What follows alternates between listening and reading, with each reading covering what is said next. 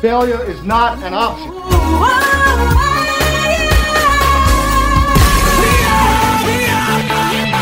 What difference at this point does it make?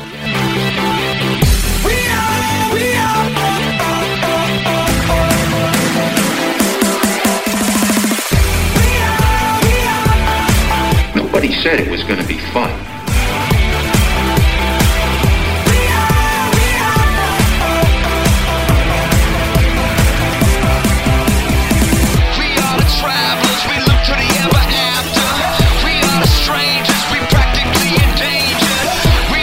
This is REELTalk, a fearless, poignant, and intrepid show where truth speaks louder than words. This is REELTalk with your host, Audrey Russo. to shame. Not of this world, so we live on the run. We keep our eyes set, eyes on what is to come. It happened before. It will happen again. It's just a question of when. Time's a luxury we don't have. We are unstoppable. Hi, everyone. It's Kari Lake. You're listening to Audrey Russo on REELTalk Radio.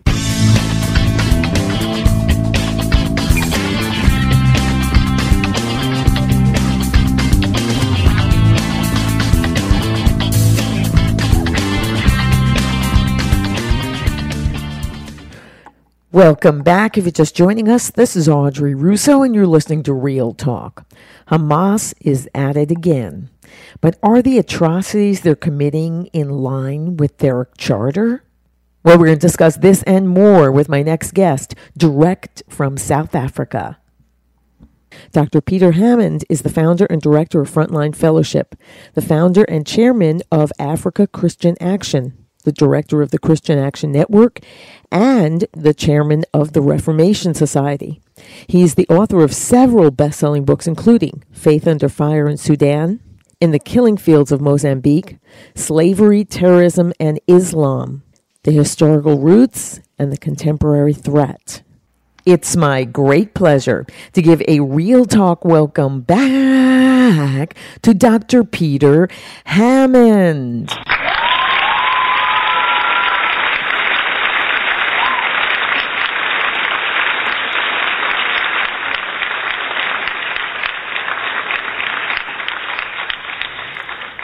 Welcome back, Peter.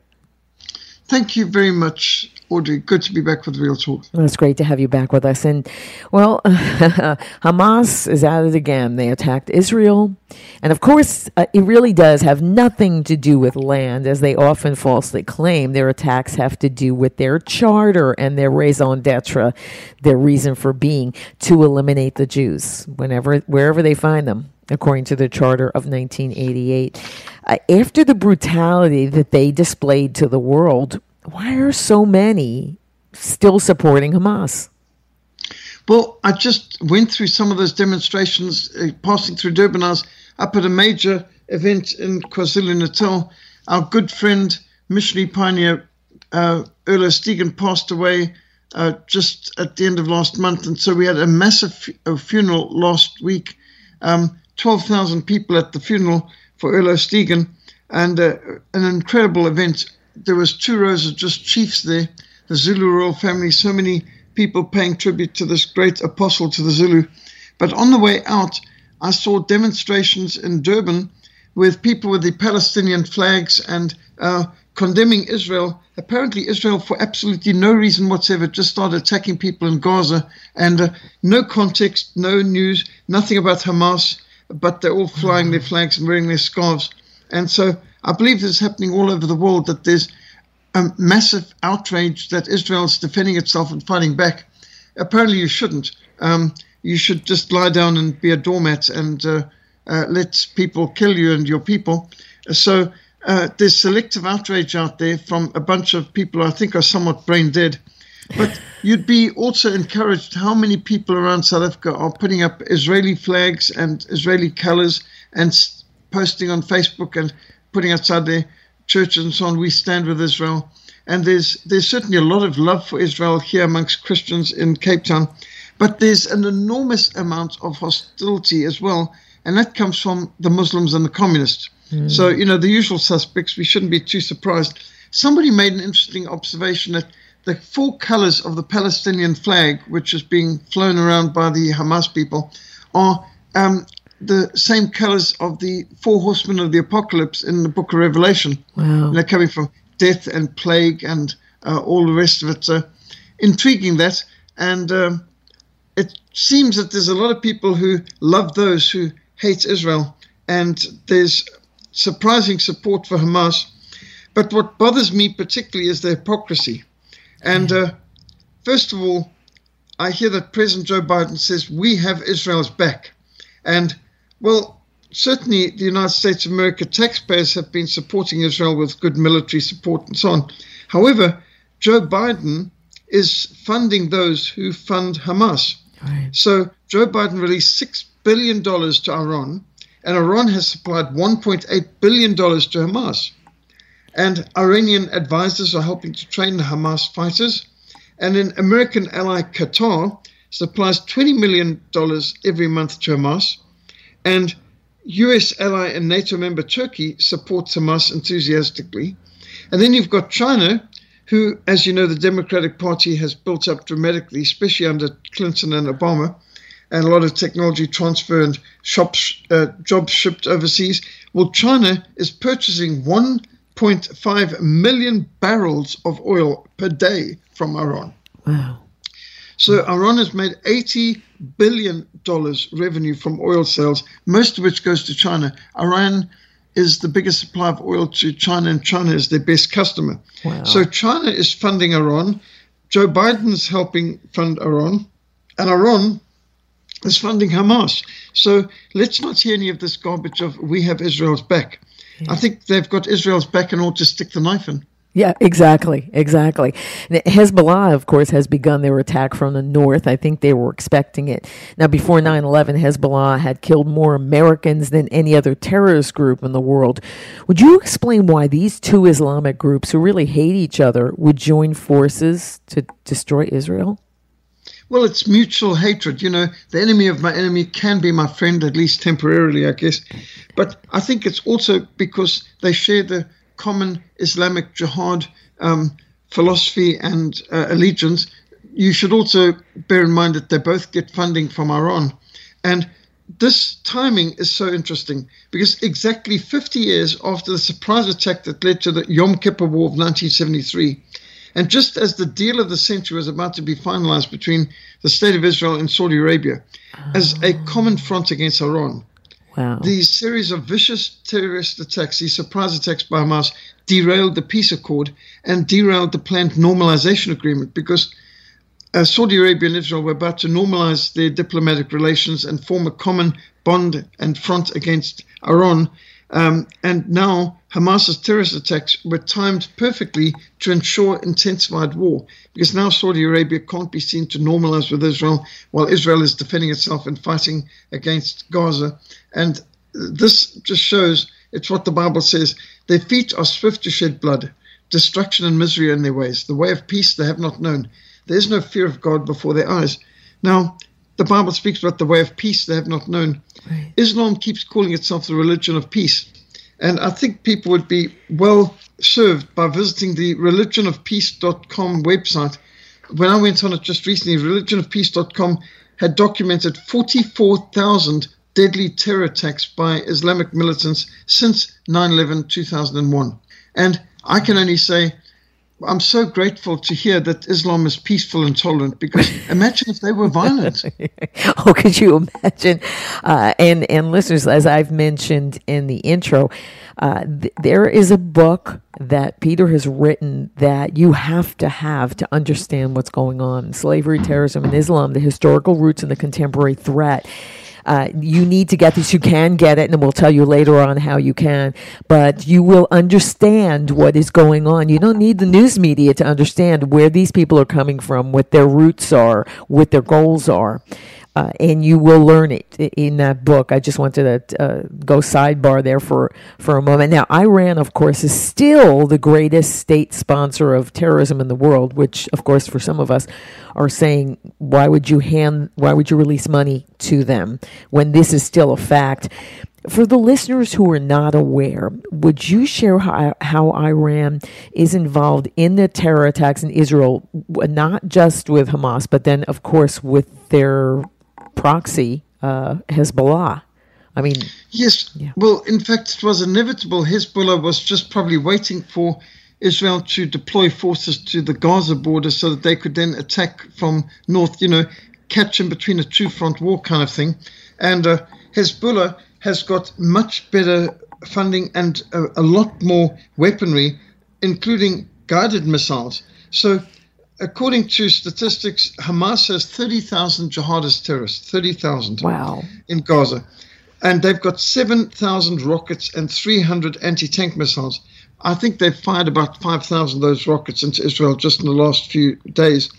But those 300 anti tank missiles are very disconcerting because if there's a ground offensive, and certainly the reason why Hamas filmed themselves kidnapping many human shields to take back as hostages into Gaza must be because they're wanting the Israeli Defense Force to come in after them because whilst would they film themselves taking hostages and kidnapping people into Gaza, they, they're wanting the IDF to commit to a ground offensive into Gaza. This must be their goal.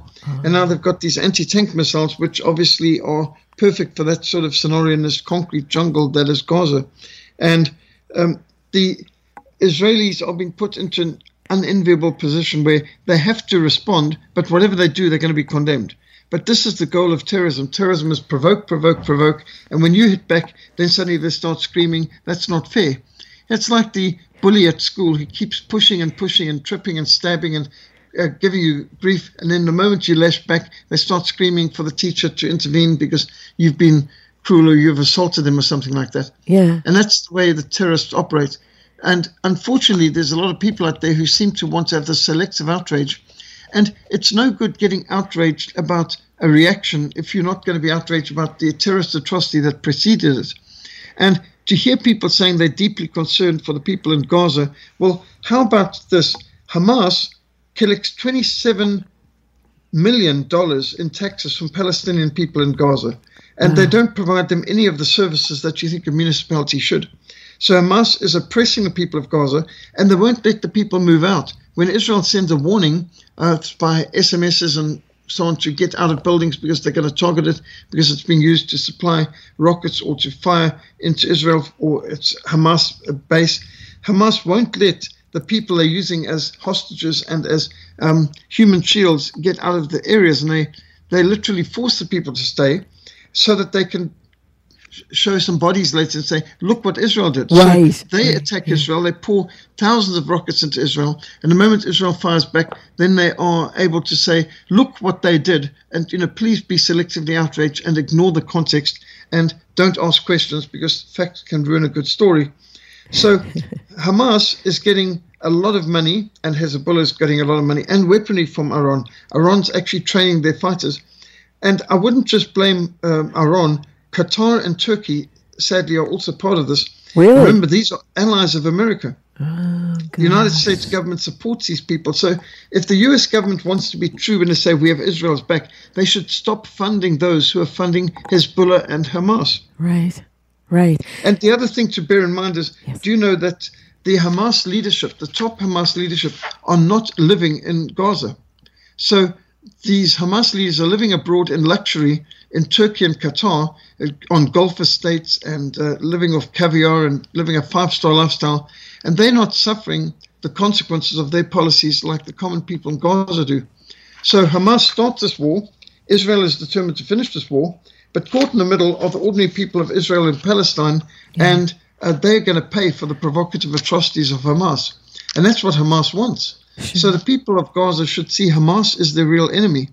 And they should stop voting them for them because since 2007, the majority of the people in Gaza have been voting for Hamas as their municipal representatives. And, Yeah. you know, that's very short sighted, to put it nicely. Yeah, sure, other thing exactly. Yeah. bothers me is the mm-hmm. scenes of abject joy it seems, of people in Gaza dancing around with excitement while Israeli hostages are brought back in shocking states, bruised, battered, bleeding, um, on the backs of bikes and in golf carts and kidnapped in different ways. And then when rockets are being shot off, you can see these people getting so excited. So, uh, what is it that can make people excited to hear of or witness some of these um, selfie videos that Hamas has been posting of decapitating babies in a kibbutz and going into nurseries and butchering babies and um, raping, stripping naked, beating up people, um, sitting on top of a half naked woman on the back of a bakkie and dri- a, a pickup truck and driving through the streets with their weapons in the air, shouting Al Akbar. And there's a whole lot of people getting all excited and screaming Al Akbar around them. What are we meant to think of that? And how are we meant to respect these people as a religion of, of peace and tolerance when they behave like this, when there's atrocities that should at least shock people and anger and offend people who've got any kind of sense of decency? How on earth is it that this can be celebrated? So we're quite disgusted what we're seeing, but not all of us. There's a whole lot in South Africa, as I hear in Britain and America, who are celebrating Hamas's victory uh, and uh, who are uh, decrying Israel's counterattacks. And that seems so hypocritical and disgusting. What can one say? Yeah, you, make a great point. Seems like the communists are great partners for, uh, you know, uh, the devout uh, Muslims, the jihadists, because the communists here immediately after Hamas committed the, this barbaric act, or at least started the war here, but with these acts, immediately after that, they were calling for a ceasefire. So I guess they're doing the, the Hudna calling now for, for Hamas. Is that it? yes, so um, I, I, I, thought Babylon Bee brought out a good perspective, and they brought out a, perspective there on uh, that uh, immediately after the, um, imagine if immediately after Pearl Harbor, uh, Emperor Hirohito of Japan called for a ceasefire, and toleration, and moderation, and peace. And you know, this is the thing: you can't hit people hard and nastily and savagely, and then start screaming, "Wait a minute! Let's all be peaceful and tolerant, and let's sit down and talk about this, yeah. and let's not overreact." Well, they wanted overreaction. The only reason you would attack people, including at this trance party, it, it was uh, quite bizarre watching the videos of, and you could see the uh, paragliding, uh, the uh, motorized paragliders coming in in the sky and behind, while you had these people involved in trance party dancing around a big Buddha statue and getting um, in, in quite a trance, doubtless they were on drugs and so on. And I wonder who on earth chose that place right next to Gaza for a uh, rock concert. But uh, mm-hmm. next thing, these paragliders are coming and machine gunning these uh, people dancing at this rock party, and they're fleeing while they're getting shot. And Hamas pictures themselves even shooting people in the head who crawling under their cars for safety, and the savagery and the cold-blooded mass murder. But the only reason you would do that and film that killing of civilians at some uh, party and uh, music concert or something, the only reason you do that is because you're wanting to provoke a reaction. And so it's extremely critical to then get all outraged when there's a reaction. Well, wasn't that the whole idea? Yeah. Yeah. Well, see, that's they wanted it. a reaction. Why would you do it otherwise? Exactly. And and what they do, the, the difference is a major difference is that when Israel attacks, they're attacking Hamas. When Hamas attacks, they are targeting civil innocent civilians. And in this case, with Israel, uh, those that cannot defend themselves and this is this was shocked me to find this out. Now they've loosened this uh, uh, for temporarily. But do, did you know that Israel has the most strict gun laws, stricter than any in the United States? And only 1.5% of the population ha- has the ability to carry. So these people were left defenseless. That's well, that's outrageous. unacceptable. Obviously, we should allow people to defend themselves. And I think the best model for fighting terrorism is that one should have an armed society. The society should be completely armed because to defeat terrorism, first of all, you need to stop supporting states and ideologies and religions that inspire terrorism or fuel terrorism or mobilize or support terrorism. Right, right. Which historically has been revolutionary France, Serbia, which helped start the First World War, the Soviet Union, of course, Red China, and now Turkey, Qatar, Iran, and Saudi Arabia, who are definitely involved in supporting and financing terrorism. And uh, we then must have an armed population. We must have a population that is fully armed and trained because terrorists are violent bullies. They're cowards. And they tend to flee when they meet determined resistance. So in South Africa, we've faced terrorism like this before. Uh, I grew up with this in Rhodesia where terrorists would come and butcher missionaries, burn Christians, put them in a church and burn it down top of them, um, hack farmers and their children to death, do all kinds of hideous things. And obviously, this was motivated by communism. Now, when we fought back as Rhodesia, we were sanctioned by the world and we were condemned.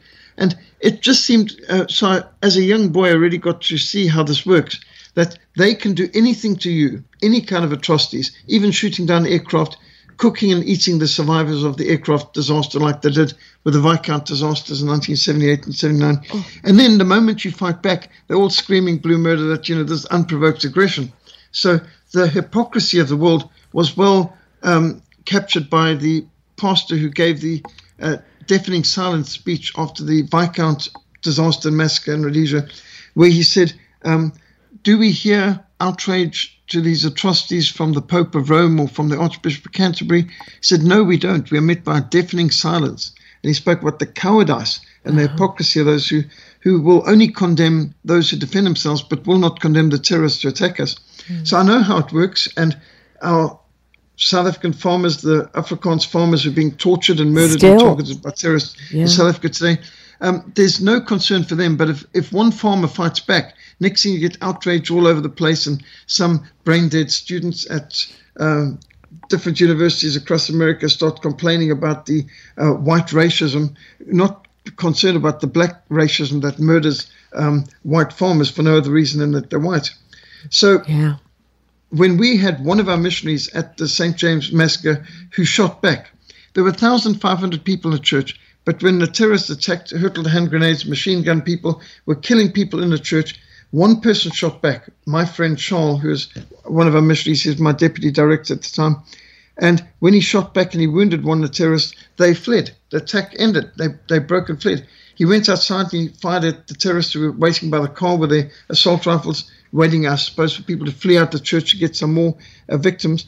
And then they fled totally, drove away, leaving some blood trails behind. And it just shows armed citizens save lives.